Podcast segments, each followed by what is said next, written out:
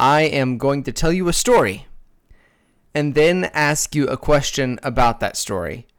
And the question that I will ask you is Did he do anything immoral? Okay. Okay. I like a cold open, kind of. All right. you ready? yeah.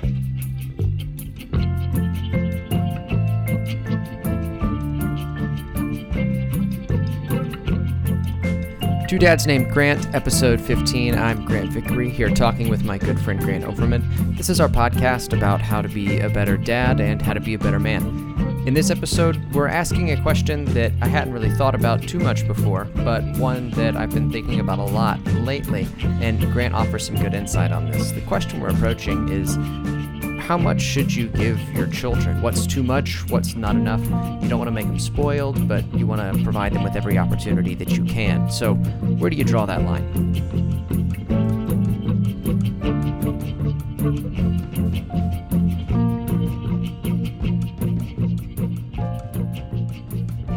Okay, so let's say I have a friend named Dave. Family man, married, two kids, etc. You know, you know the drill, right? Mm-hmm. Dave's a decent guy, but where he really shines is at work. Dave sells cars for a living, and he's incredible at it. Not just the the selling part either. He's a whiz with all the paperwork. He remembers his coworkers' birthdays. He's an organizational genius, and he's really well connected in the community too. So whenever any contracting work needs to be done around the dealership, Dave's boss asks him who he'd recommend, and Dave always has a guy. Okay, we mm. like Dave. So it should come as no surprise that the owner of the dealership also loves Dave, and Dave makes him a ton of money, and frankly, he makes the work environment an all around pleasant place to be. So the owner told Dave years ago that if he kept up all this hard work, there would be a place in upper management for him, okay? And so Dave did indeed keep it up.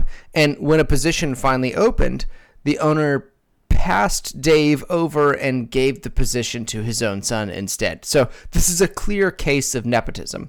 The owner's son did work there, admittedly, but he's kind of like the anti Dave. He messed up frequently on paperwork. He never remembered his coworkers' names, much less their birthdays. Uh, his desk is a mess. He's unpleasant to be around. And because of this list of unpleasant qualities, he frankly never really sold any cars. And now he's Dave's manager. So, question Did the owner do anything wrong? Yeah, absolutely. I would say. Keep in mind, this is a, a moral question. Did he do anything morally wrong? Yes. Okay, so the follow up is what was immoral about the owner's action? So let, let me let me give you a, a little bit more background here. The owner decides he's going to promote his son, so he goes in and he sits down with Dave and he tells him like, "Dave, I'm not going to promote you. I'm going to give this position to my son. I think he just needs this opportunity. It'll be good for him." Okay? Does that change your mind at all if he actually tells him up front? Uh, no. I think it changes in that the owner believes that he is acting morally. That might have been true before, but I don't think it changes it. So if I so articulate for me very briefly then what what is it that the owner did wrong Um, morally? Sure. A, a couple things. One, he had given Dave his word and then broke it, right? Um, Okay, yeah, You know, yeah. that's that's not cool. He said, You will get this. This is what will happen if you will do it. I plan it. I see. I recognize your work. And then he, he didn't follow through with what he said. He also, uh, going by what you told me, he said, I think this opportunity will be good for my son. It will help him in some way. I mean, and so in his mind, it seems like from those words, he's thinking, I am fully aware of his shortcomings. I'm hoping this opportunity will help him rise above those or or he's just saying that to Dave and whatever. Either way, um you're not doing your child any favors by telling him that you know there's no consequences for your actions someone Sure. you know you just show Right. up and you get things i mean so i mean you've I, you've you've set your child up for failure i think in this in addition to also then like i mean i don't know if the kid knows that he gave his word or not but that's even worse if he does know it where it's like well i promised Right. this guy this but i'm willing to break my word for you because what you say to other people doesn't matter if you decide you want something else more um, and also even more reinforces in that kid's mind that I am the center of the universe. Clearly, um, there. So I do not think that that Yeah. was that was a good thing he did for his son. Although it seems like in his mind he thought maybe it was. And sure, it's true in some situations that some people, given opportunities or given something sufficiently interesting to them or stimulating, that maybe they display work ethic or skill or whatever that they didn't before. I would Right. it that's highly situational. I would say though. Okay. So I'm gonna Paul Harvey you and tell you the rest of the story. Okay. There you go. I was And- waiting and- for it.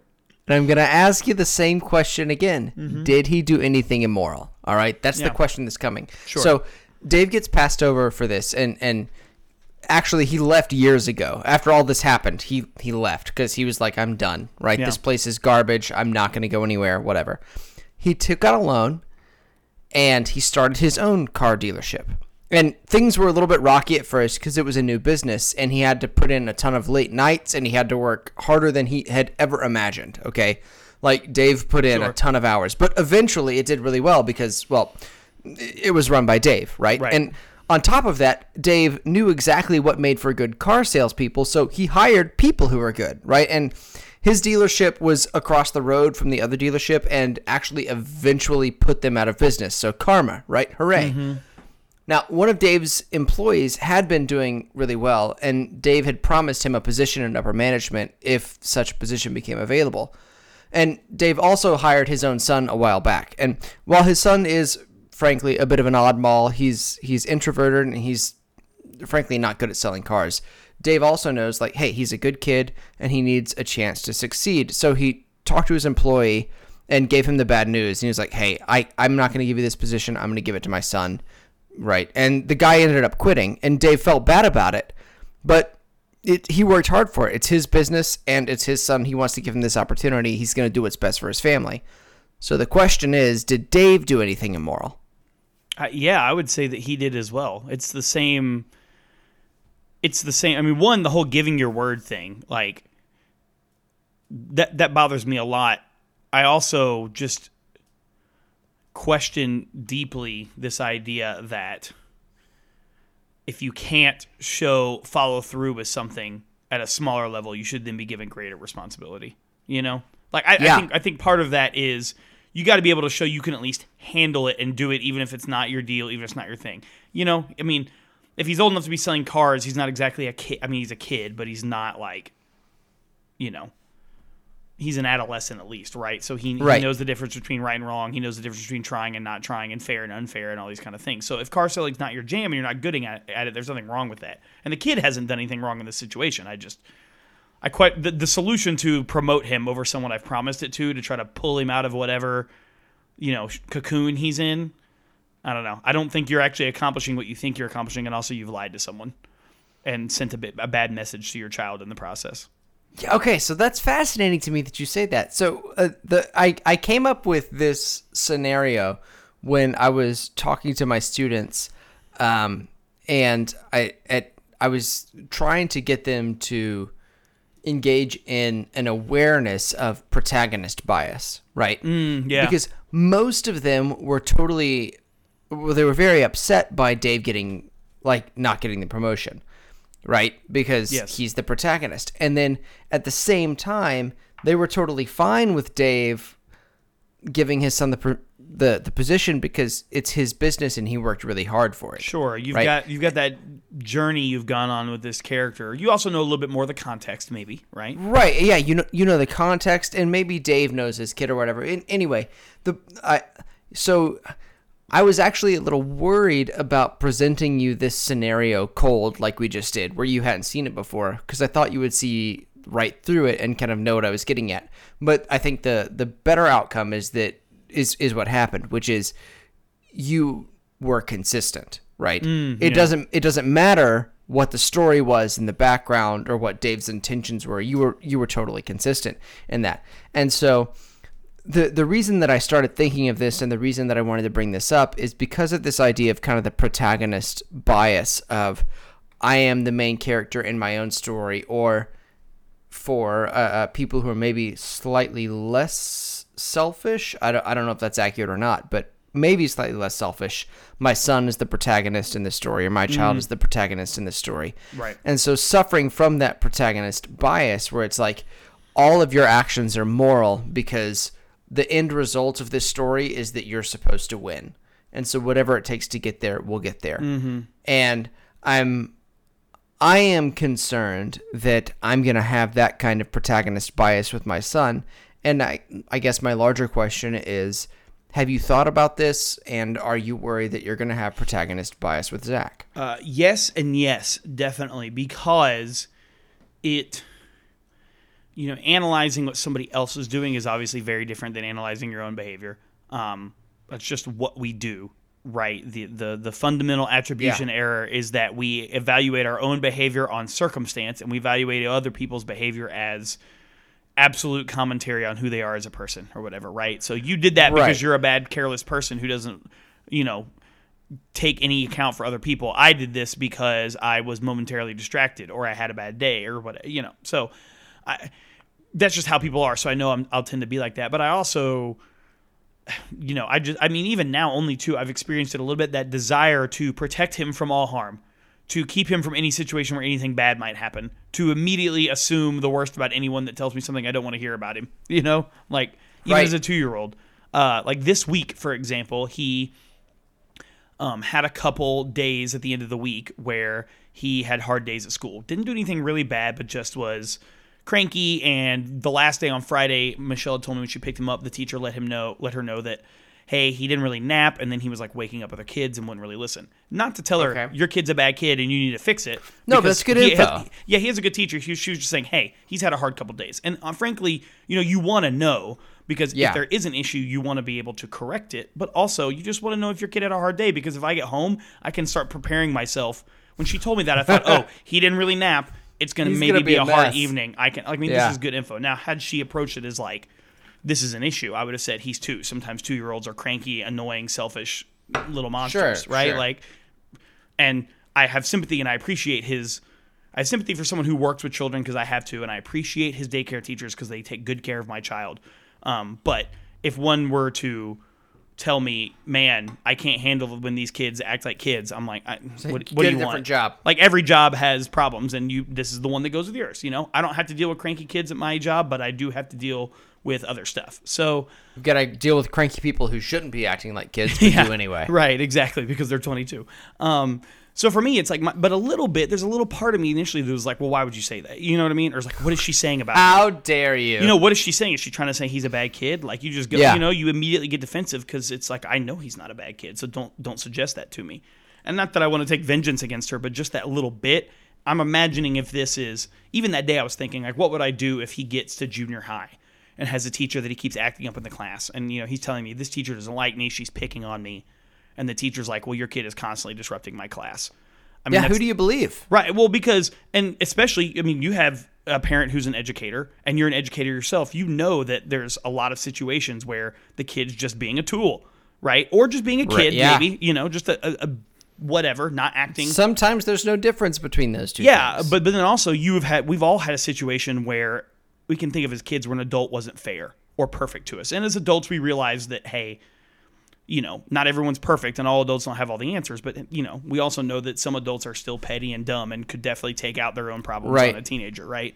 So I don't know. Just thinking through that, it's funny you bring that up to me because I was thinking through that, being like, man, I think I'd be okay with this in that situation because my mother was an educator and I've worked in education as well, but also like man that temptation is definitely there i don't if i was ever pretending it wasn't it definitely is there to uh kind of just immediately be like well you don't know Yeah. You know, protect him I- above all others Yeah, I, I do think that the context matters a whole lot. And I do think that the teacher plays an important role in this scenario, too, because I've had students before who have threatened me physically with violence, right? Like face to face in front of a bunch of people have said things like that.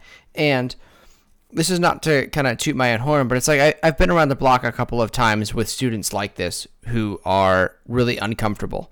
It's like I don't I don't believe you. You know, like Right. you.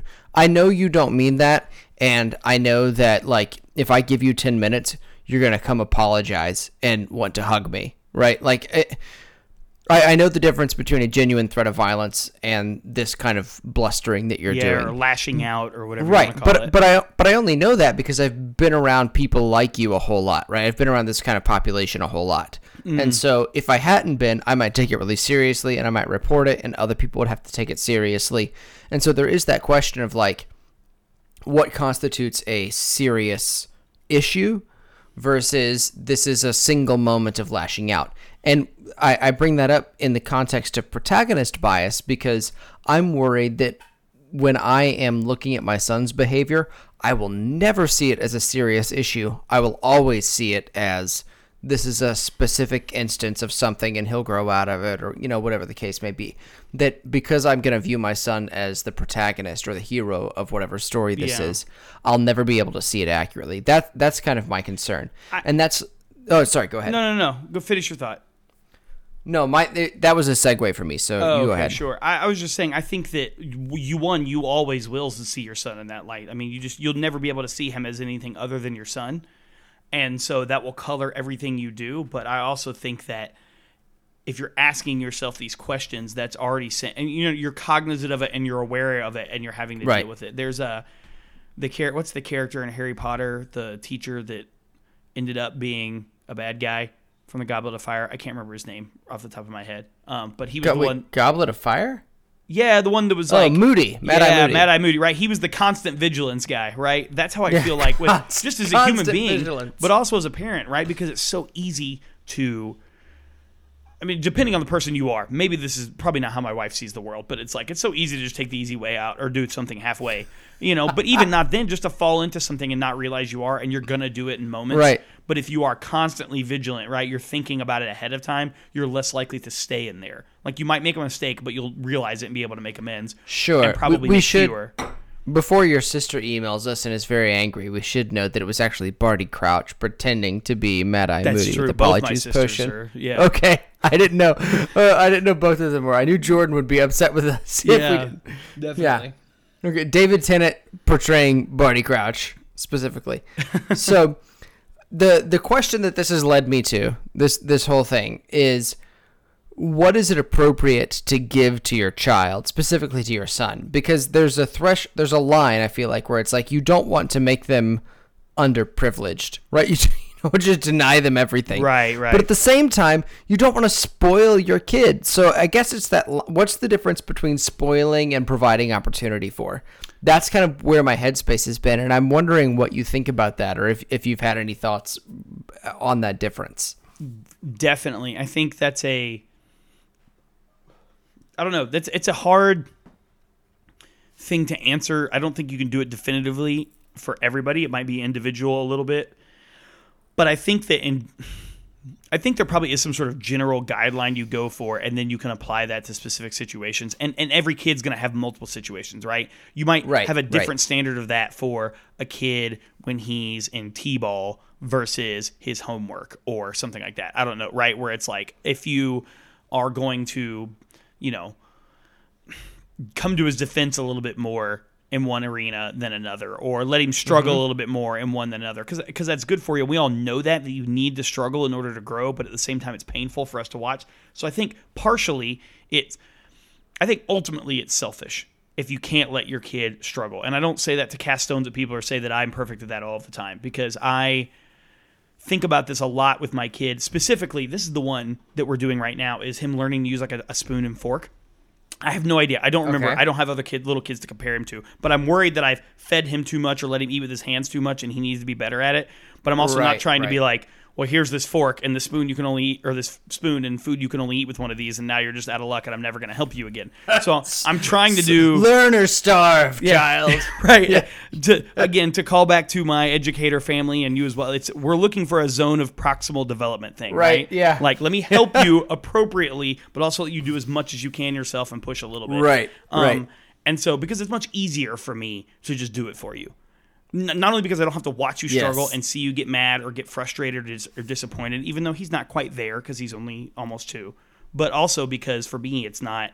I avoid either negative feelings or it's just less work sometimes because I know I can do it and I don't. It doesn't take as long, and so It is. At least, yeah, it's it's always easier to help in the short term. yeah, at least where I am now. Now, when he's older, that's going to be different, right? Because he'll be capable of things, and I ha- and I'll have to make a thing. But right now, it's at least what I'm trying to practice is that patience, you know, because when he does do it himself, even small things like that, even as almost two, the you can tell he's happy with himself and he's proud, you know. Or when he gets Right. frustrated and I help him calm down, and then he does do it right, like he's always. Ha- I mean, M- Michelle was at a conference, um, and we were eating mac and cheese. It was just the two of us, and so I was helping him.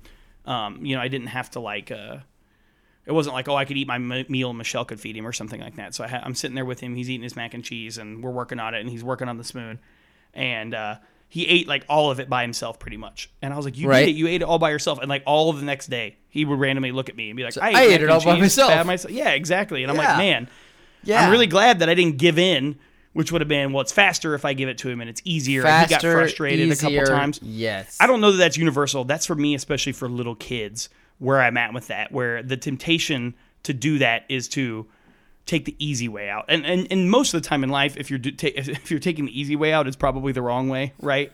You can Yeah, almost, always be right Yeah, it's pretty much universal. if you do that. And, and and that's really hard for me because I am not patient. I'm a little too ADHD for some of those things sometimes, and so I, it, it really takes a lot of. Uh, um, I, I end up catching myself a lot in the middle of doing it and be like, oh, okay, now I got to go back and do this other Right. thing. But that that's at least for little kids. For older kids, I don't know what it actually feels like, but I do think I I do know that.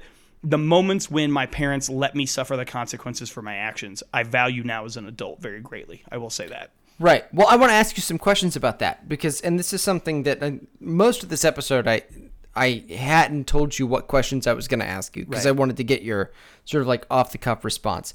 But I did ask you about times that your parents kind of stepped in to solve problems for you, and you gave me one example, which I would. I, I I told you to think of another one because it was like this is an example of a time where it's totally appropriate to step in. You know what I'm talking about? Yes, yes, yes. Okay, absolutely. so go go ahead tell share that with us. really yeah. So in, in brief.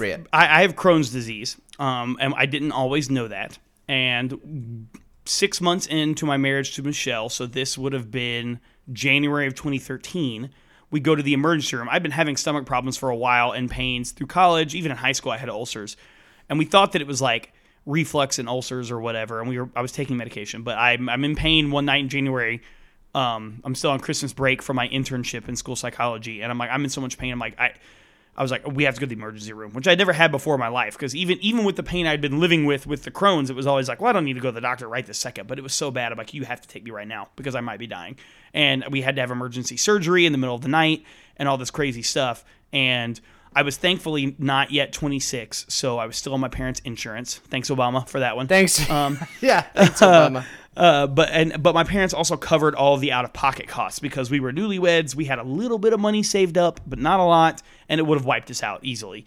Um, I don't actually know what the number is because my mom wouldn't tell me, um, and I'm thankful for that That's as well. how you know it's bad. It probably was a lot, or maybe even if it Right. wasn't, she just didn't want me to think about it at all. But there was never any like question about it or even bringing it up. Like I didn't even know that there were out of pocket costs. I just thought like, well, it's an emergency. Insurance must have covered it, right? Until my mom was, I got a call from Hendrick that was like, you have a bill that you need to pay, Mr. Overman, Hendrick Hospital, and I was like, um. No, and I felt like such an idiot. Like, can you talk to my mom? I know I'm like 24, but or whatever. Please call my mommy. She's handling this for me. But so that's that's the extreme one. To, to give you the less extreme version um, of that, I could where Okay. my parents stepped in, and I, if I remember correctly, you weren't necessarily asking for something inappropriate, just where they stepped in and solved it for me, or Sure. were you looking? Sure. Yeah. No. Go for it. Go for Okay, it. this one is kind of inappropriate, and you know, my mother is a wonderful human being, and but she's not perfect. So I'm unfortunately going to tell a story on her a little bit. Um, but Oh no. this is the only. I'm gonna share this episode with her specifically. yeah, she Look listens to it. said. She listens to it. So, mom, I apologize ahead of time. But I You're- was you're in offending a quarter of our listeners right now. Yeah. It's, come on, man. I was in high school in my algebra two class, and I was not trying very hard. Um, by my own admission, now here, I probably would have admitted it back then too. Um, I- but I didn't share this immediately with my mother when I was not doing well, and I was a good math. I was a good student overall, but I was pretty good at math, and so um, I. My mom, I, I made a bad grade, or I had a C or D, even maybe. I don't think I had a D. I don't remember what it was. I, you can tell how much I cared about this class, but I don't Deeply. um, and my mom, you know, talked to me about it and all this, and I don't remember exactly what I told her the first time, but I didn't tell her like, oh, it's because I have yet to crack the book open. this is why. My, so she goes to my teacher and talks to him, and thinking it must be because there's something wrong with his teaching because my son is very good at math and has never had a problem with any of his other teachers, which was true. Um, and I didn't really have a problem with this teacher, just I wasn't doing well. And I don't think she like yelled at him or anything, but basically was like, "Hey, there's this problem. I think that things need to change. It, you know." and it's probably it's not really like this isn't working. You need to do something different to help him out. Um, and so we come back to the next, you know, grading period is over. My grade has improved dramatically. My mother is happy because she thinks she has helped me and has stepped in and done this and asked me, well, what's different? Thinking I'm going to say, well, I don't know, but my teacher just started doing things differently or paid me more attention and now I'm doing better. And I was like, I don't know. I started doing my homework and trying. and, you know, that, that was generic answer A. And that was the last time I, she probably ever did that. And I know there were times later on where I did have issues with teachers where I thought to myself as a teenager, full of wisdom, why won't my parents do anything when I think this teacher's being a jerk? And that might have been part of the, the, the issue there. But I think back to it now and are like, well, I learned how to deal with people that you don't get along with. And it's like, hmm. Right. You know, if I, I can show this teacher, you know, by failing their class, I don't know, or I could just get over it and, and pass and just move on with my life, right? But so yeah. she told me that when I was like 10 years later. I didn't know that right, at the time right. at all. Um, and I, to my knowledge, that's the only time she ever said anything. Because man, I there was a lot of times I just forgot to turn stuff in or didn't do what I was supposed to, like work ethic wise in school. And so I feel like she would have, if she was doing this my whole life, she would have wearied of it a lot sooner than that. Um, but that that's a, that's the only thing I could really think of, and I don't know if it's because I just didn't mess up that much or they just let me suffer the consequences of my mess ups a lot. Maybe that was it. I, I do. I mean, I know they did that because I can think of a lot of times that that happened. Um, right. Right. Nothing horrific, thankfully, because I'm not. You know, I may be a little bit of a goober, but I'm not an idiot, thankfully. so so that's good. No, so, mom, I'm sorry if this embarrasses you. You were an idiot, but no, I, you were 100 percent an idiot. But that okay kind lucky, of idiot. Yeah, you're a lucky idiot in the same capacity that I'm a lucky idiot, which is that neither of us got busted for the truly idiot stuff sure. we did. Mom, if it makes you feel better, I hardly ever tell that story. I tell the story all the time about you. Uh, I'm missing a whole year of some club in junior high because I didn't turn the form in on time, and you did not throw your weight around as principal to get me in the club, anyways. So. Um, I tell that story way more to people. Did was this also the year that we got to do the announcements? Because oh yeah, the, I think it was. Those were the best. I forgot. Those oh, were some really good announcements. That. Because I think you're the only person who actually watched SNL at that point, or something like the rough equivalent. So people thought we were hilarious. Yeah, all we, that we maybe would have been just, maybe not SNL. We just stole it. All that yeah, for all, teenagers, all that. or all that is SNL for teenagers, right?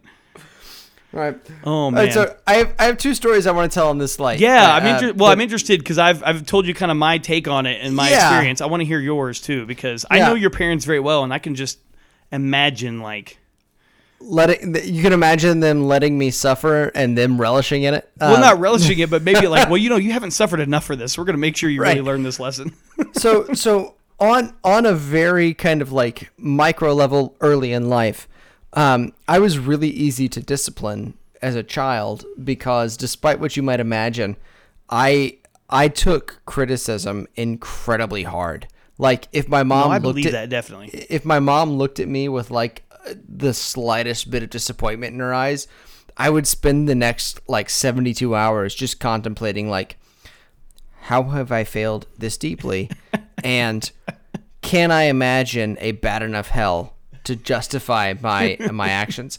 So, in in no lie, at one point uh, in my life, I did. I, my brother and I were playing in the basement. I did something that I wasn't supposed to do, and he said, "I'm going to tell mom." And I remember sitting in the basement, like he went upstairs to watch Power Rangers or something. To be clear, my brother didn't care, right? Like he was just trying to freak me out. And I sat in the basement by myself for a long time and decided the only way out of this scenario is to punish myself first. So I punched myself in the nose really hard over and over and over again. I'm like pouring blood. And I walk upstairs, like all solemn, like, I have now suffered for my crime. And my mom is freaking out, like, what happened to you? My brother's watching Power Rangers. He turns around and is like, "What's? Oh God, please don't get me in trouble for this. What happened?" right. But I was just like, "I will, I will indeed suffer." Oh man, so, that's incredibly sad. That story. By the way, well, just- and to and I, I, it sounds like the kind of thing that like you must have been abused as a child. No, I just I went here all on my own. No one did anything to me. This was just all. Well, and- this was all me. Man, that see that story though fits so much because we have so many conversations on the show, and for the you know my mom who definitely listens all the time has heard it now, right?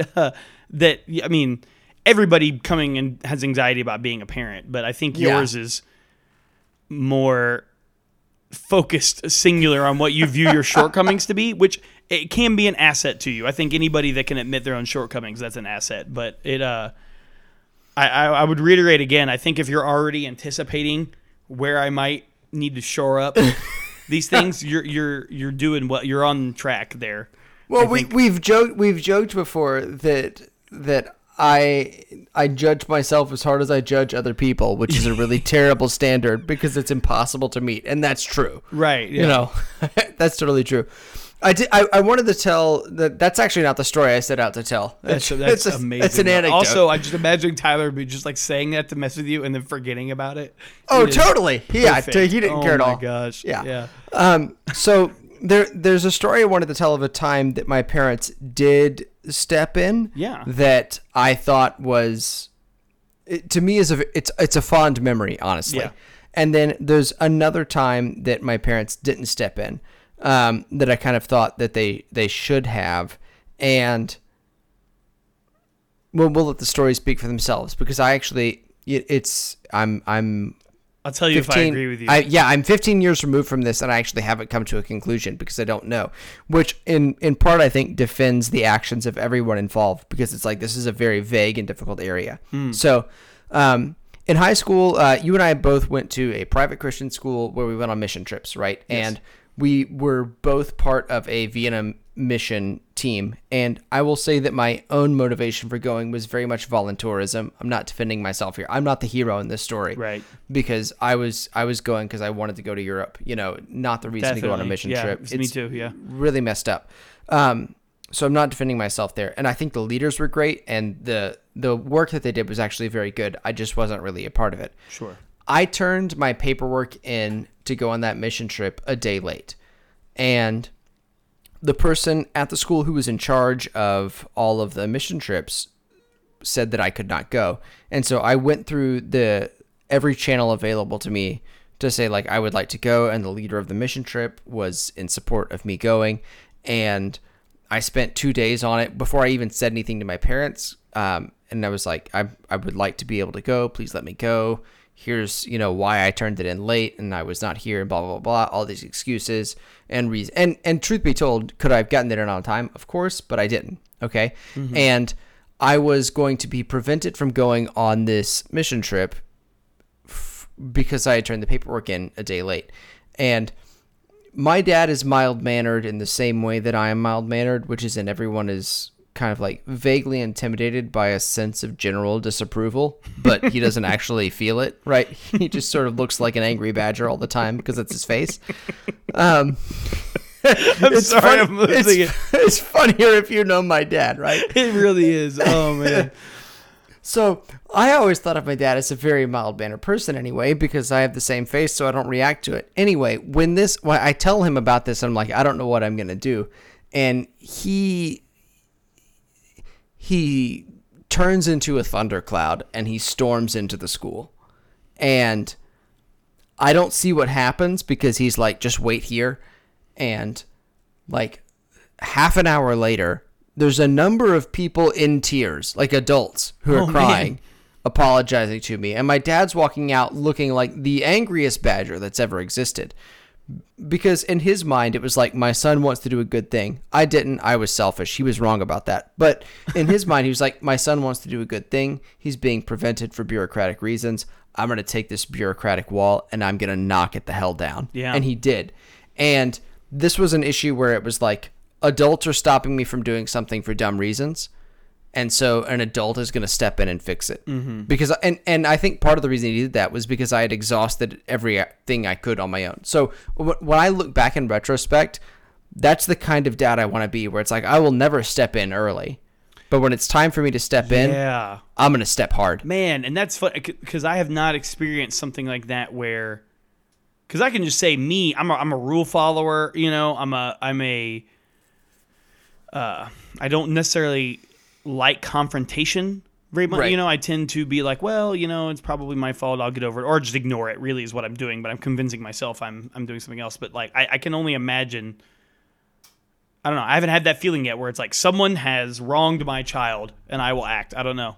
That's, um, that's fascinating. I- I wonder look what really that's like. fondly I don't know that. that I look. I mean, yeah. I mean, why wouldn't? I mean, that sounds odd. Even listening to that story, I'm like, yeah, go Jody. That's great. Um, uh, yeah. That, I mean, no, but that, that's I think a great example because it's you know again, yes, you could have maybe done this kind of thing, but are you enforcing the rule, the spirit of it, or the letter of it, right? And Right. Uh, you know, the spirit of it is usually more important. It depends, especially in something like that. You know what I mean? You weren't running It's a, for judge- governor it's a judgment or whatever, call, right? You know, it's, a, it's a judgment call. yeah. If you don't turn your paperwork in for something like that, then that's a different thing. But you know, it's like you know, I want to. do It's not going to harm anyone for me to be able to do this or whatever, right? Like, why are we arbitrarily kind of drawing the line here when we really don't have to?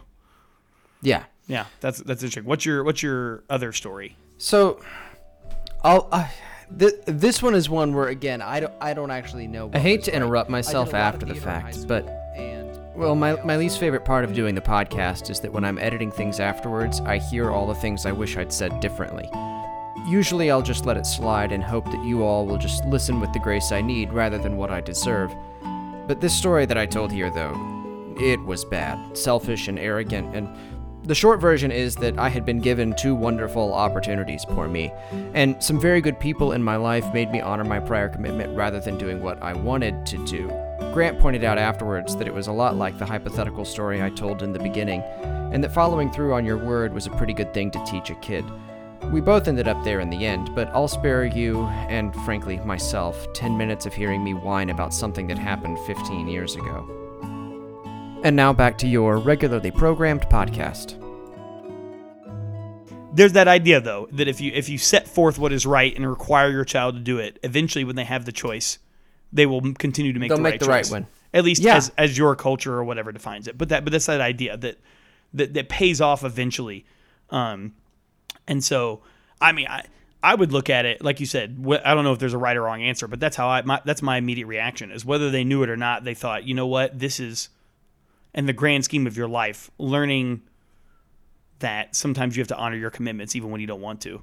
Yeah, I would agree. Is a, and is a I good thing, which is not do- at all what you're saying by telling the story. By the way, that that it, it didn't come across that way at all. No, but I think it's an I think it's an appropriate uh, conclusion to draw. Speaking of conclusions, though, I do want to ask you one question to like kind of wrap us up here. Yeah. Okay, so, um, how do you? What's the line you draw? I guess in defending Zach and letting him fail. How how do you know when it's okay to let him fail and, and suffer the consequences of his actions? Have you thought about that, or I- is it kind of an definitely, thing? I'd say I'm with you on this, where I'm thinking ahead or trying to think ahead on this, and it's it's also one of those just scenarios you imagine because again, we all experience something like that growing up. Uh, for me, right now, again, I haven't gotten there yet, and that's that's the that's the scary part a little bit. It's what am I going to actually do when the rubber meets the road? Because there are days when the child exasperates me to no end, even as a toddler, and I think I will always be tired until I die now because I have this child. um, I don't remember always being tired before, but then there are other days where I think there is no joy in the world apart from what I derive from it. You know, like nothing Right, compares. yeah, Right. yeah. So those that feeling of all the joy in the universe derives from this child means probably I'll just do. You know, th- there's in me to just do whatever I can, right or wrong, to see him benefit. I, I for me. I try to remember even, you know, the stakes are much lower as a toddler right now. But I am trying to just in general my life be a little more disciplined and think, you know, let me do these small things now and, and create some kind of habits. I've waited way too long in life to do that. The people who are who just do that, like my wife, and have done it their whole life, are thinking, "Why are you just now catching up to my level?" But the the the idea is to, in even the small situations, say, you know, will greater good for you come out of this struggle than, um, than not. You know, right? Right? Right. Is, is the pain of the struggle going to be worth the the reward eventually? Um, and that's Can we justify the harm? And if Yeah. not in this specific scenario, in general, is it good for you to know and that the harm you comes? you work with college students too, and a different demographic vastly than I do, since I'm at a private school, um, like a well-to-do, mostly private school. Um, that, you know, not to rag too much on Gen Z or whatever they are, but you know, there's there's a good amount of them that have never suffered a consequence for something. And then they reach college and they're like, "Well, my professor doesn't care that I'm failing." I'm like, "Well, he does, but you have don't go to class and you didn't do your homework. So when you ask for help, he tells you to, you know, Right, you know. that he doesn't care; he doesn't know who you are. yeah, he's like, I can't help you because you haven't done this stuff. And I, and I tell so many kids that, and they look, and most of them know. There are a couple of them look at me like I've revealed a deep truth of the universe. Like, I, if I show up and try, it matters or not. And they haven't been allowed to fail and to fall and to mess up until now because it's all, you know, maybe they just never had the Right. opportunity to and things were easy for them. I don't know. And this is the first time they've been challenged. So I, I try not to judge them or their parents too harshly. But I want to avoid that. I don't want the only time my son has ever faced a hardship or, you know, been in a mess of his own making to be when the stakes are like you'll flunk out of college and be in debt or go to jail, heaven forbid, you know, or like lose your because, job. But no, but you you're right that that's what happens. Is that on on some like so when you're dealing with consequences, on some level you protect your child from some consequences because they're too harsh, and you don't want them to become Kids are kids. of- kids will so be kids or fearful of failure, right? Yeah. Mm-hmm. Yeah, I'm so terrified of failing because of the seriousness of the consequences early on, right? But on the other hand, and I think this is kind of where I'm I'm I was driving with these questions to a degree, is there's a privilege of failing, right? And there's a kind of honor in someone allowing you to fail. That if someone allows you to fail, it's because they have faith that if someone who cares about you allows you to fail, it's because they have faith that you can rise above it. And I'm trying to figure out where that line is for me and and like you know Jess and I are discussing it, and I was just curious how it was for you and Michelle and Zach too. Yeah, I mean, I, I I don't want it to come across as if oh I figured it out, I do it. I think it's a I'm trying to instill in myself in any area of parenting a process that will do me well, and I'm leaning Yeah. on the lessons that I was fortunately taught. I think I had two great parents that taught me. I mean, this one a lot. I you know, I, I can remember being in, especially in college too, where I would I would not study for a test, which was a mistake, and that was my own do. And I was just came out of the womb that way. Like I don't feel like doing this, so I won't do it right now. And getting a grade that I probably shouldn't have been happy with, but at least looking at it and be like, no, that's what I earned. That's the amount of effort I put into this, you Yeah. know, um, as opposed to some wrong has been done to me, right? Um, and so I, I, I hope to emulate that. Again, I think that imagining and preparing yourself. I mean, that's just what we do cognitively to get ready for things. But I, but, but I think morally, that's a good indicator of that. I hope it is, since that's what I'm doing.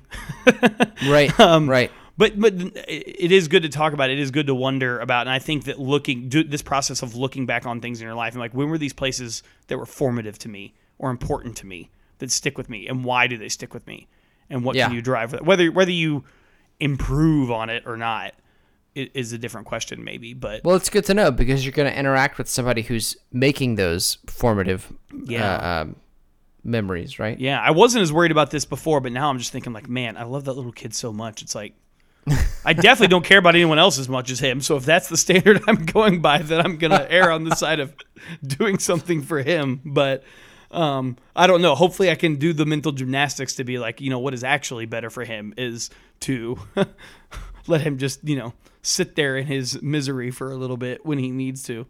Yeah, Um, I, I think where we've arrived or where we've ended up is the realization that the statement, this hurts me a lot more than it hurts you, might actually be incredibly true. Oh my and, gosh. And that is bad news for parents.